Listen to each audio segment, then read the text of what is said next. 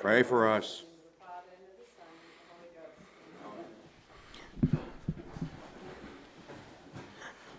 So it was last call for laminations. By the time I'm done, it'll be last call for lamentations. As you will all lament having endured an hour of me. Um, if I stutter or stammer a little bit, it's because of that guy right there, Commander John Sharp, who took hostage a bottle of Woodford Reserve. And naturally, I had to rescue it. So, so in rescuing the bottle, somehow most of it got poured out, and I don't know how.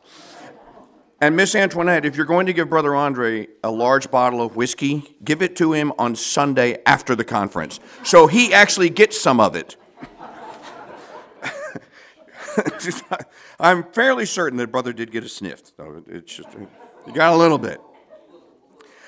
I was going to uh, crack a, a, a Joe Biden joke, but he is since he is a joke. I really don't have to.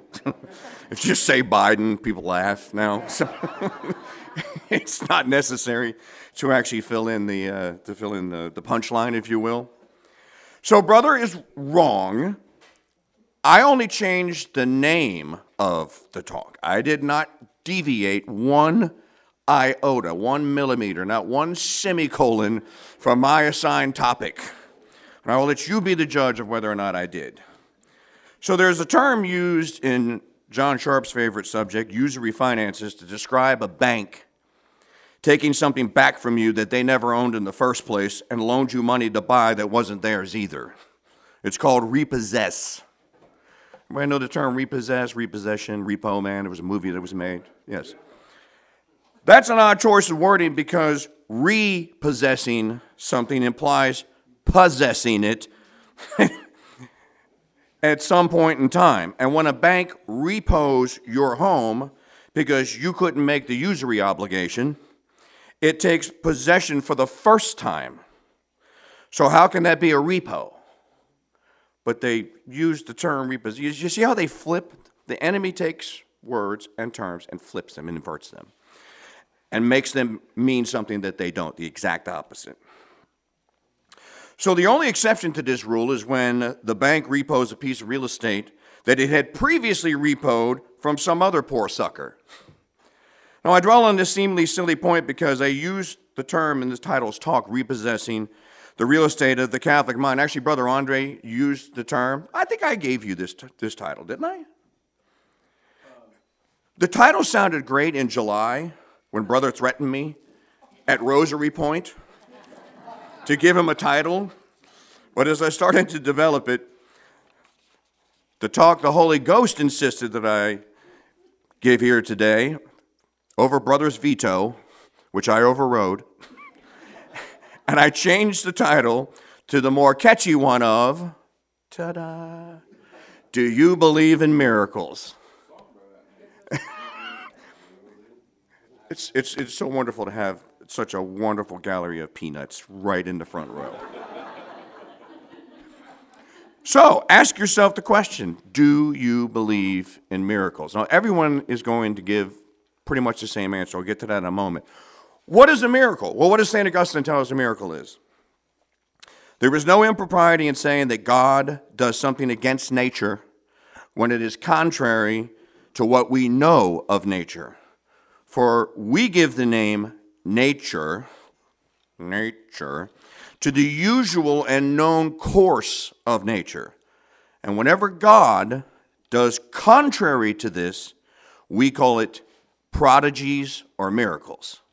There's no finer source than St. Augustine. So that's how Augustine defined miracles. Interesting that he used the word the term prodigies and miracles. So I'm going to conduct an informal poll right now, not to be confused with a poll. the poll, I'm sorry. And I'm sure that almost everyone in this room is going to vote the exact same after you show me your voter ID and picture identification. then you can vote. Juveniles can't vote, by the way. So, do you see the poll? Watch the screen. Do you believe in miracles? Yes or no? Or what is my other choice there, sister? Can you be pressured to believe in miracles? So let, let, let's, let's have the vote. Voter IDs, show your IDs. Yes. All those opposed? Motion passes. Or anyone undecided?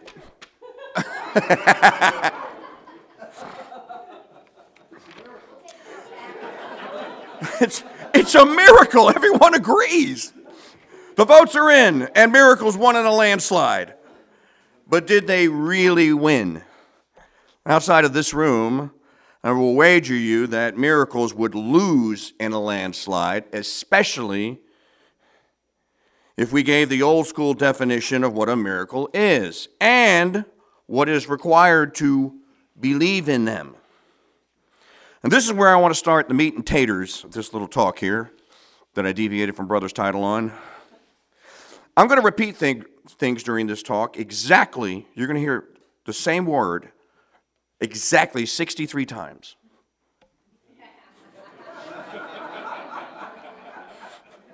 Not 64, not 62, 63 times in honor of Sisters Talk yesterday. So, I hope to be able to assist many Catholics and others to begin the work of repoing this lost real estate in our minds, the actual belief in miracles. See, brother, I used the title. See? So let's get started by getting an idea of what the modern world thinks a miracle is. Some of you will remember this clip, so everyone can see the TV. You need to see the clip. This is from 1980, the Winter Olympics in Lake Placid, New York. And roll it, sister, please. Morrow, check into the boards. It comes back to center ice. 38, 37 seconds left in the game. Petrov with it. The Americans on top, 4 to 3. Long shot. Craig able to get a piece of it to sweep it away. 28 seconds. The crowd going insane. Kharlamov shooting it into the American end again. Morrow is back there. Now Johnson, 19 seconds. Johnson over to Ramsey. The Villalentinov gets checked by Ramsey. McClanahan is there. The puck is still loose. 11 seconds. You've got 10 seconds. The countdown going on right now. Morrow up to Schultz. Five seconds left in the game. Do you believe in miracles?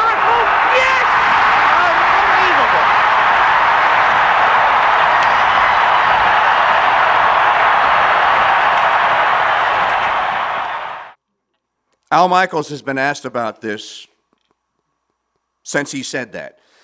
He actually said that if the United States was going to win that game, he had the line ready to go. And he chose between a couple of pigs flying and what have you, but he chose, Do you believe in miracles? Now, I'm pretty sure that Al Michaels is in the banking business, as they say. Um, but he actually got this one correct. Now, I'm not saying that the defeat of the intrinsic evil that was the Soviet Union's hockey team in a hockey game wasn't miraculous, as we were going to understand it.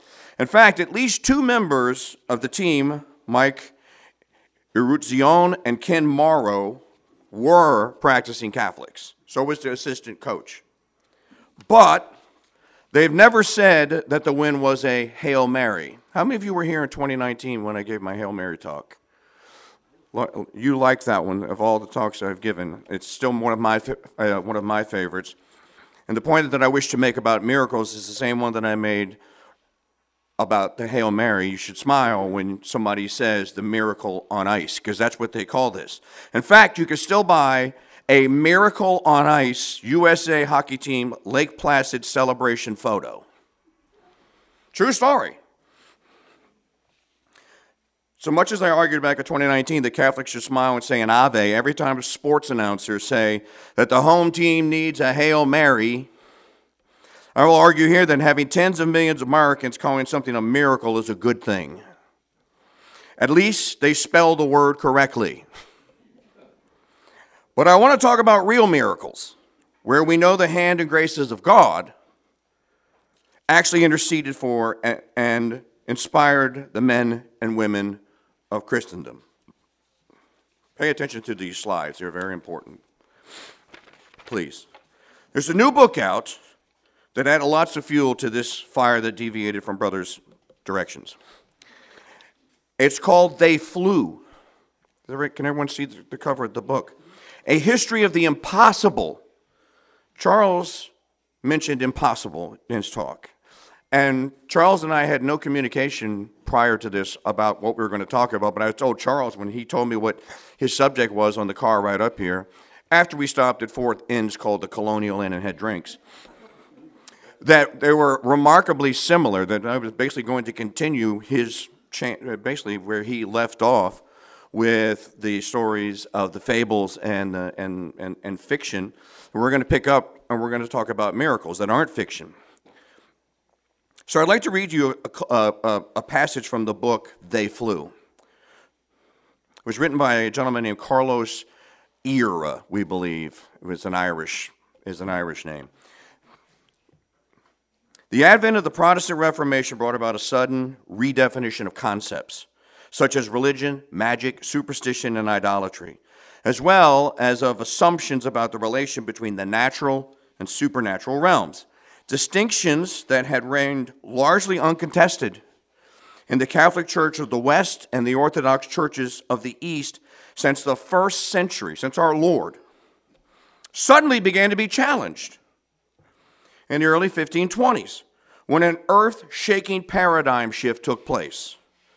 The change in thinking resulted from this new Protestant take on reality, reality was similar in scope and significance to the one caused by Copernicus, which I believe Hugh Owen mentioned yesterday, and astronomy, but its impact was much more immediate and widespread. It gave rise to a disparate mentality that saw reality in binary terms, but drew the line between religion and magic differently, rejecting the intense intermingling of the natural and supernatural as well as the material and spiritual thus placing much of Catholic ritual in, and piety in the realm of magic. You see what they did? Moreover, this Protestant mentality also involved a redefinition of the concepts of holiness and sainthood, and a rejection of the assumption that self denial and virtuous behavior could allow human beings to be gifted with supernatural powers. I just, I was blown away when I read this quote from the book because he singles in on 1517, basically, in the aftermath of, Luther, of Luther's revolt, as kind of the touchstone of when the human race, because the world was basically conquered for Christ. There was no continent was left that wasn't conquered for Christ and for, and for his church. And as I'm going to flesh this out for you, Eire is talking about, uh, he, he, I'm going to give you an example, examples as we go along, just to illustrate how severe this change in thinking is, which, which is why we want, we're counseling repossessing the Catholic mind. Because you voted that you believed in miracles. If brothers started praying right now and started levitating, you would all think it was a CGI a hologram. Where's the ropes? How's he doing? Now, Charles started levitating. We may all believe it, but you wouldn't really believe it. You would not believe it. You would not believe the story of Sally Field as the flying nun if she actually were to fly. And I'm not using her as, a, as an example. So let's look at a, at a monk that actually flew St. Joseph of Cupertino. That is a real statue, if you will, mannequin, in an actual church of St. Joseph of Cupertino actually flying. That's people go there. Now, you don't see any wires there. It's really, really well done. The photograph is very interesting and very famous. I, am I'm, I'm not the have, have you seen this photograph before? No. That's St. Joseph of Cupertino. And it's an incredible thing, isn't it, that he is here flying. How many of you have seen the movie The Reluctant Saint? One of my favorite movies. You know, Maximilian Schell is a banker, and he, um, he took that role, though, and he actually became, to me anyway, he became St. Joseph of Cupertino. I love the scene where he comes home and he says, Mama, they kicking, they kicking me out of the, the seminary. They're kicking me out. And she takes a broom and starts beating him. She's so disappointed because all she wants him to become is a priest. Now, here's the interesting point. See, I'm working on the delivery because sister says, I can convince you of things. At the time of his life, St. Joseph, Joseph of Cupertino was seen levitating by literally hundreds of people. That's not the point. The story of St. Joseph of Cupertino was believed by nearly the entirety of the human element of the Catholic Church. And indeed, he was responsible for many conversions to the faith. And here's the greater question why? The simple answer is this because those Catholics had not been told that the message of the archangel to Our Lady had reached its expiration date. Ponder that for just a moment. I hope I made a profound statement. That's what Protestantism did. It undid the miraculous part of the Annunciation. Miracle. They say, oh, no, we believe that Mary was a virgin. It's in the Bible. Do they really? And the world, and unfortunately, most of our brethren in the Catholic Church have followed suit. This is what we wish to undo. Now, this painting here was made by the French artist Philippe Champaigne for Queen Anne of Austria, Charles. And if it seems a little bit over the top, look at it carefully. That's because it is. Now, why in 1644 did Philip Champaigne paint that scene with such vivid, striking, bold colors? There's no nuance to this whatsoever.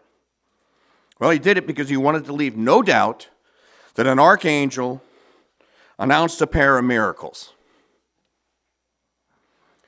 Let's return to Carlos Eire for an explanation of why Queen Anne and her artist might have been so forceful in their public piety. He was a Janus, uh, how do I say it, sister? Janus? Jansenist. Jansen. He was a Jansenist. Apparently, Queen Anne was as well. Is that correct, Charles? Well, he was, for sure. So they why did he do this? Because they were at war with the evil that was Protestantism and what it was doing to the Catholic mind. So back to the book.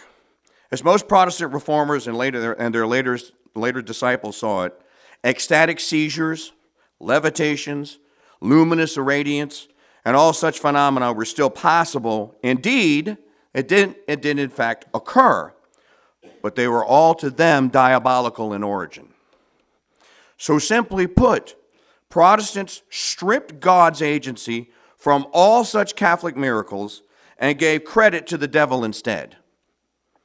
Their interconfessional squabbling was not about the possibility or impossibility of the phenomenon itself, but rather about its source.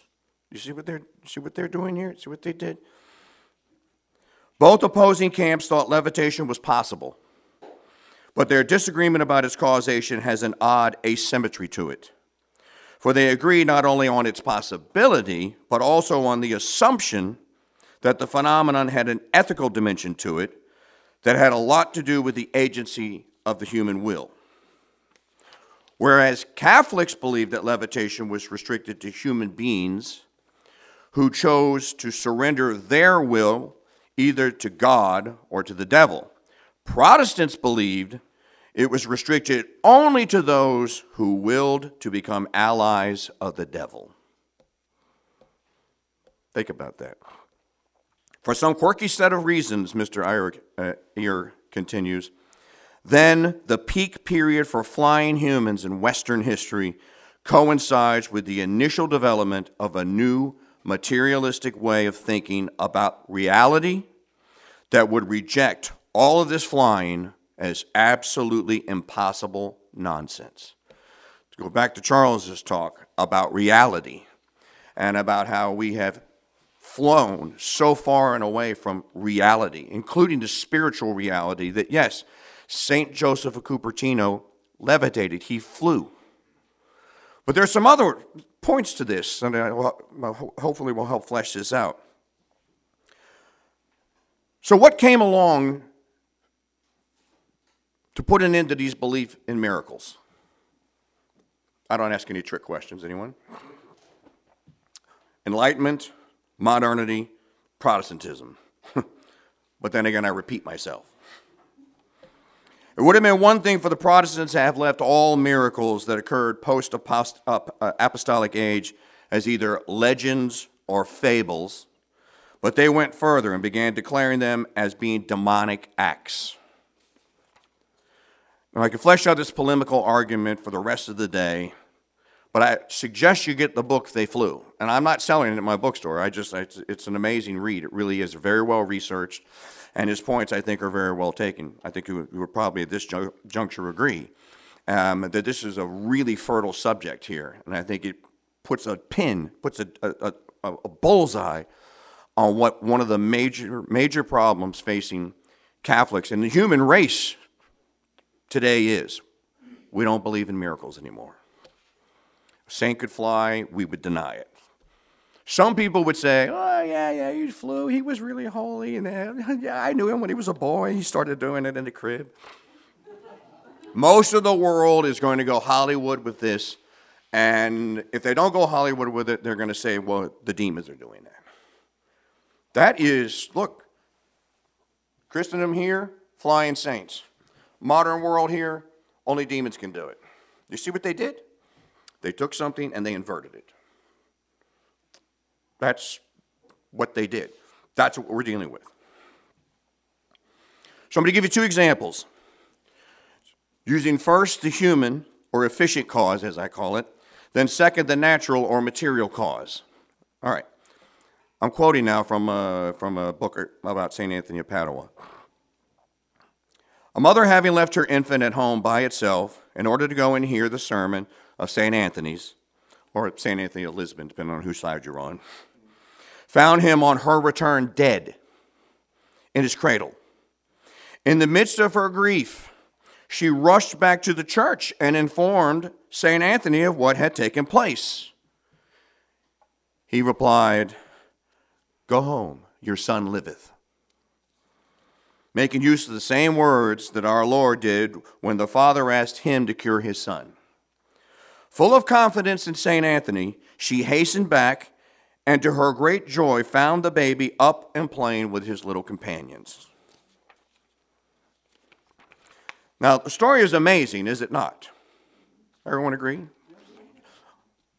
Kids, you, you can vote on this one, this is good. and nearly all who hear it are amazed by the miracle that the child brought back to life, brought back from the dead. But almost all of us, lacking the Catholic worldview, see how I incorporated the, the conference theme in this, brother. The Catholic worldview that is the theme of our conference completely missed the other miracle. Okay, who spotted the other miracle? The woman actually believed the miracle would happen. She ran back to the church. Why? He wasn't a doctor, he wasn't a physician. She went back to St. Anthony. And he said, Go home. Your child liveth. There's two miracles right there. Number one, how could he have known that? One. Two, the child revived. That's two miracles right there. But she actually believed his words. She believed in miracles. That is the Catholic worldview that we lack today. You might have even say that she expected the miracle to happen. That's even more profound, is it not? She was convinced. Oh, Fry Anthony said, He's my, my boy's alive. Ran back home. She notice she didn't walk. she ran. That's an indication of excitement, anticipation, the theological virtue of hope. Yes, yes, my boy's alive. Fry Anthony, Fry Anthony. The woman actually believed our Lord when he said, Jesus said to them, Because of your unbelief, for amen, I say to you, if you have faith as a grain of mustard seed, you shall say to this mountain, Remove from hence thither, hither, and it shall remove, and nothing shall be impossible to you. The incarnate wisdom. Close quote, the incarnate wisdom. Is this a euphemism? Some kind of a metaphor? No. He meant it as the Gospels recorded it.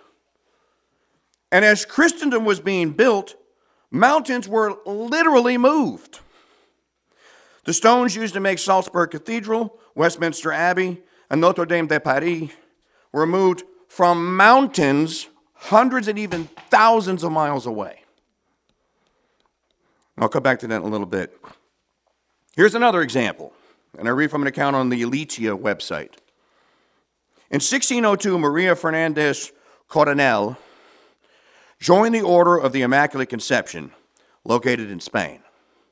The religious community was known for its blue habit, and she took the name Maria de Jesus.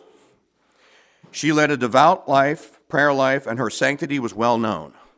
Sister Maria's spiritual wisdom was even sought after, after by King Philip IV of Spain, who exchanged letters with her for more than 20 years. However, and I know that some of you know this story, Sister Maria became most well known for what? Her apparent bilocation between Spain and New Spain, what we call New Mexico and Texas today. It is reported that starting in 1620, Sister Maria was mystically transported to a tribe of Native Americans in the New World and converted them to the Christian faith, Catholic faith. It is said that she encountered the Jumano Indians more than 500 times. And according to Desert USA, quote, instructed them in the fundamentals of the faith, speaking to them in their own language. Her spirit carried rosaries from her cell to give to her charges. She healed the sick and won converts. Close quote. Sister Maria later urged them to contact the local Franciscan missionaries for assistance in starting a new mission. Again, the story is completely and utterly sensational and amazing, isn't it? What's the big takeaway? Yes, you in the back. The Indians expected the black robes to arrive and baptize them. That's the takeaway. They had what Brother Francis spent 50 years lovingly noting the wonder of a child. How many of you listen to Brother Francis talks? Probably most of you. you he loved that phrase about wonder, the wonder, the wonder of a child. The same could be said of the pagan Celts of Ireland because they believed and had seen the spirit world at work. This is important to the conversion of, of the Irish. They actually saw people fly. No, they were probably flying because they were associated with demons. like the story of Simon Magus, right? Simon Magus did what? He flew in front of Emperor Janet Reno, Emperor Nero, until St. Peter, invoking Christ, rebuked him and rebuked him back to earth. And it says in the tradition that he fell to around and then broke into four pieces. That's what the tradition says. I could go on and on and on and on and on and on, as I like to say, about saints who, invoking the Holy Trinity, rose the dead back to life. Now, a Catholic priest named Father Hebert just published a book on the subject, Saints Who Were Raised, Who Raised the Dead. Now, now look at the subtitle. The stories of 400 resurrection miracles. Why don't we hear about resurrection miracles anymore? Does anyone ask for them? Does anyone go to a Fry Anthony of today and say, Fry Anthony, Fry Anthony, my child has died? Will you please pray? Ask God to bring him back to life. I don't know. Do they? I, I, I don't know anyone that does. Do you? My point is, as Catholics charged with catechizing a fallen world, we must truly believe in miracles again, and yes, even expect them to occur. Because what did our Lord say? Nothing shall be impossible to you. So why don't we believe that? That's really my, my point of this whole little excursion here. The second person of the Holy Trinity told us, Nothing shall be impossible to you. After Pentecost and the apostles received the Holy, the Paraclete, they went out and catechized the world and spoke to people in their own languages. But that's the miracle is that the people heard in their own language, in their own tongue. We don't know that St. Thomas or St. Philip or St. Peter or St. James might have been speaking Aramaic or, or, or Hebrew or whatever their tongue was, but the people that heard the apostles heard them in their own tongue. That's a miracle. That's an apostolic, that's part of the apostolic mission, right? Nothing shall be impossible to you. Well, let's move on to a second and material cause of belief in miracles the constructions of Christendom. Now, what do I mean by that? Well, this is what modern man thinks is appropriate for a building to worship God in.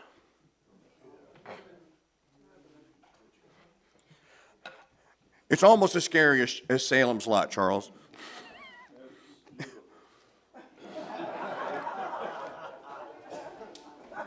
I mean, doesn't that motivate you? This monstrosity was de- designed and built by men who obviously had no wives, they're bad dressers, and not because they were married, who did not believe in a miracle working God. The only thing this church produces is low attendance and Friday catfish fries during Lent. It's so hideous and yet so normal today for the 30 Susans from the parish council who go to Mass there. It's no wonder the ladies spent most, spend most of their time in that church gossiping with each other and staring at the terracotta floor. Now, what's the counter to this ugly, ugliness? Well, let's start with this. Take it in. I'm not going anywhere. I'm here all weekend. Which one is that, sister? Is that? It's beautiful. There's actually a question uh, uh, mark at the end of the sentence now. Are they going to rebuild Notre Dame de Paris? This cannot happen. This, there's a question mark at the end of that. That's not, that's not a question. It will be rebuilt. Our Lady will demand it. The angels will take the task up if we don't do it. They moved a house to Loretto. Pretty sure they can do a roof.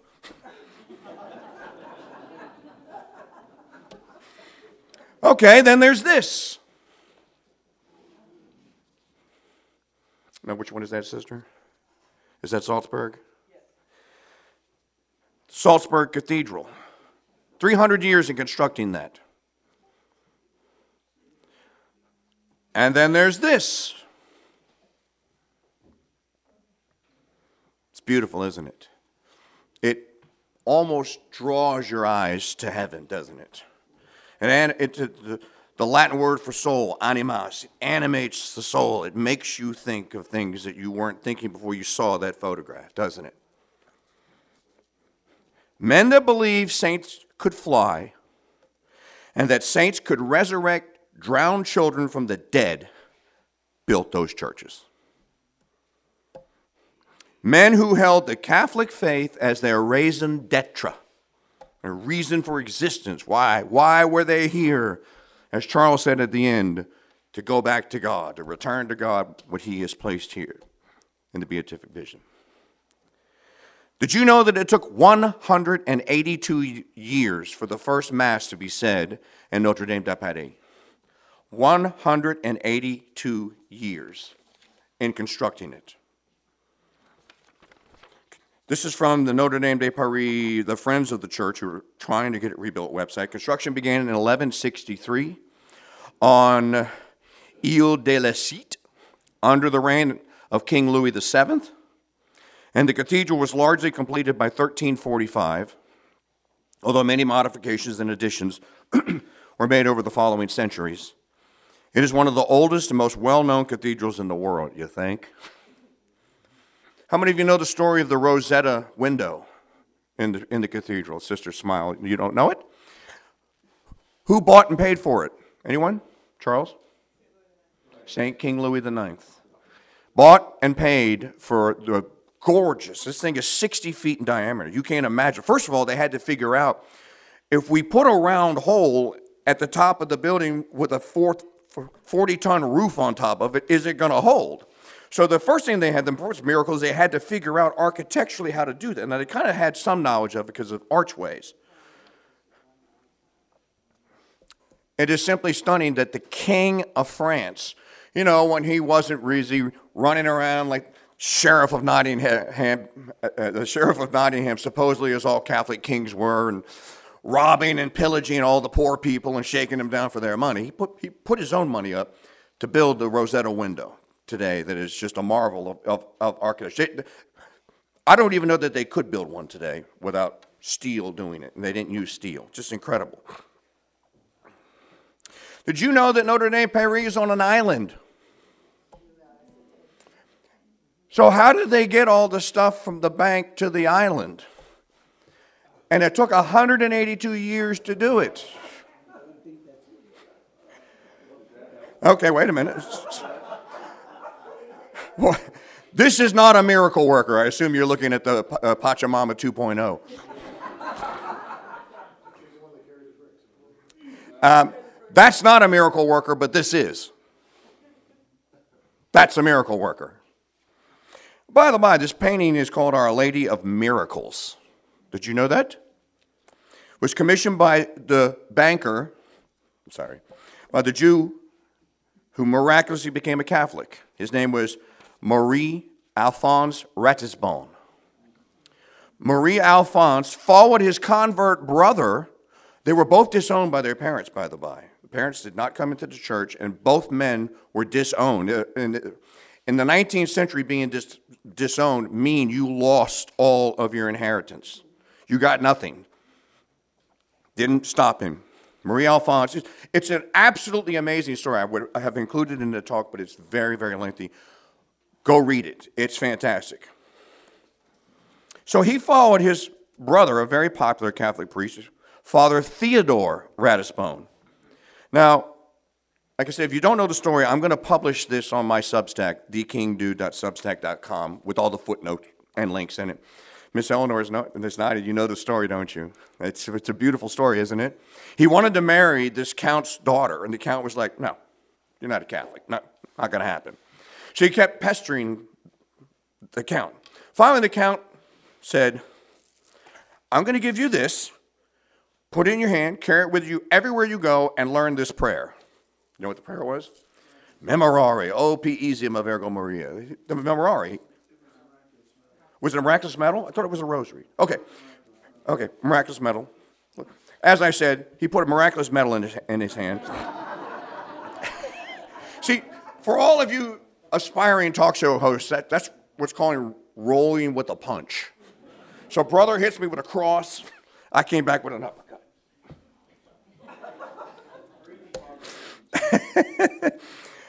and who believed in the miracle? Now here's the real. Here's the question for you: Who believed in the miracles of the conversion of the Ratisbonne brothers?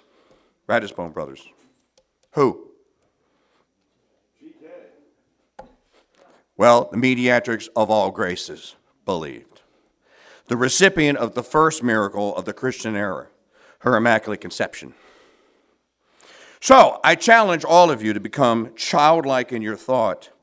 And I have some suggestions uh, on how you might achieve this action. There's John Sharpe put this book back into print. I have 10 copies coming from. Were you able to get the books? No. Okay. You can get the book on my website. Uh, did, did I have this in the store, brother? Is this in the store? Okay. Well, I have it on my website. Get this book. And look, you can tell when it's a Mike Church approved book because I highlight my pages so I don't forget of the important things. Action. Action. Just call it Action. Jean Ousset is the author. What, 1960s? 1968? Was a series of essays, I think. It, it, it, no, it, was, it just came out as a work.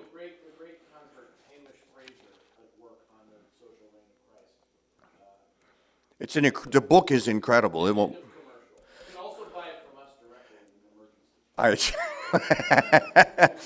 it's an anniversary gift, John. It's an incredible book because it's all about doing stuff. It's about doing things. Conferences are great. Now go out and do it. Congresses are great. I host one every year. Go out and do it. You have to go out and do it. You have to have action.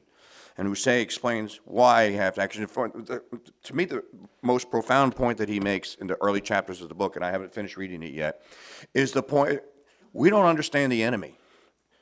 You don't understand the enemy.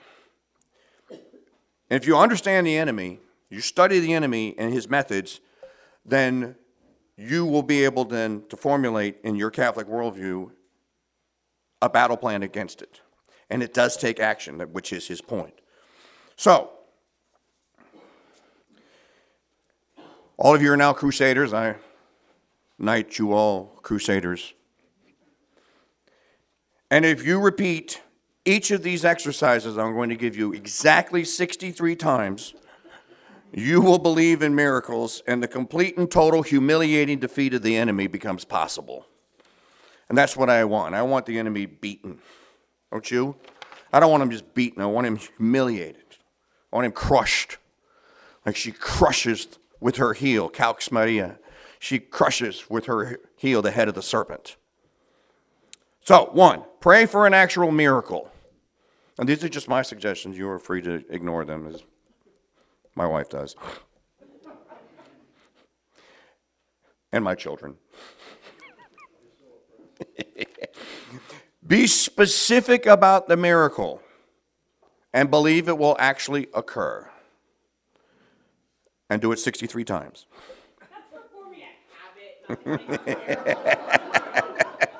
Learn the stories of actual miracles, commit them to memory, become their evangelists, and share them with everyone you meet, friend, family, or frenemy.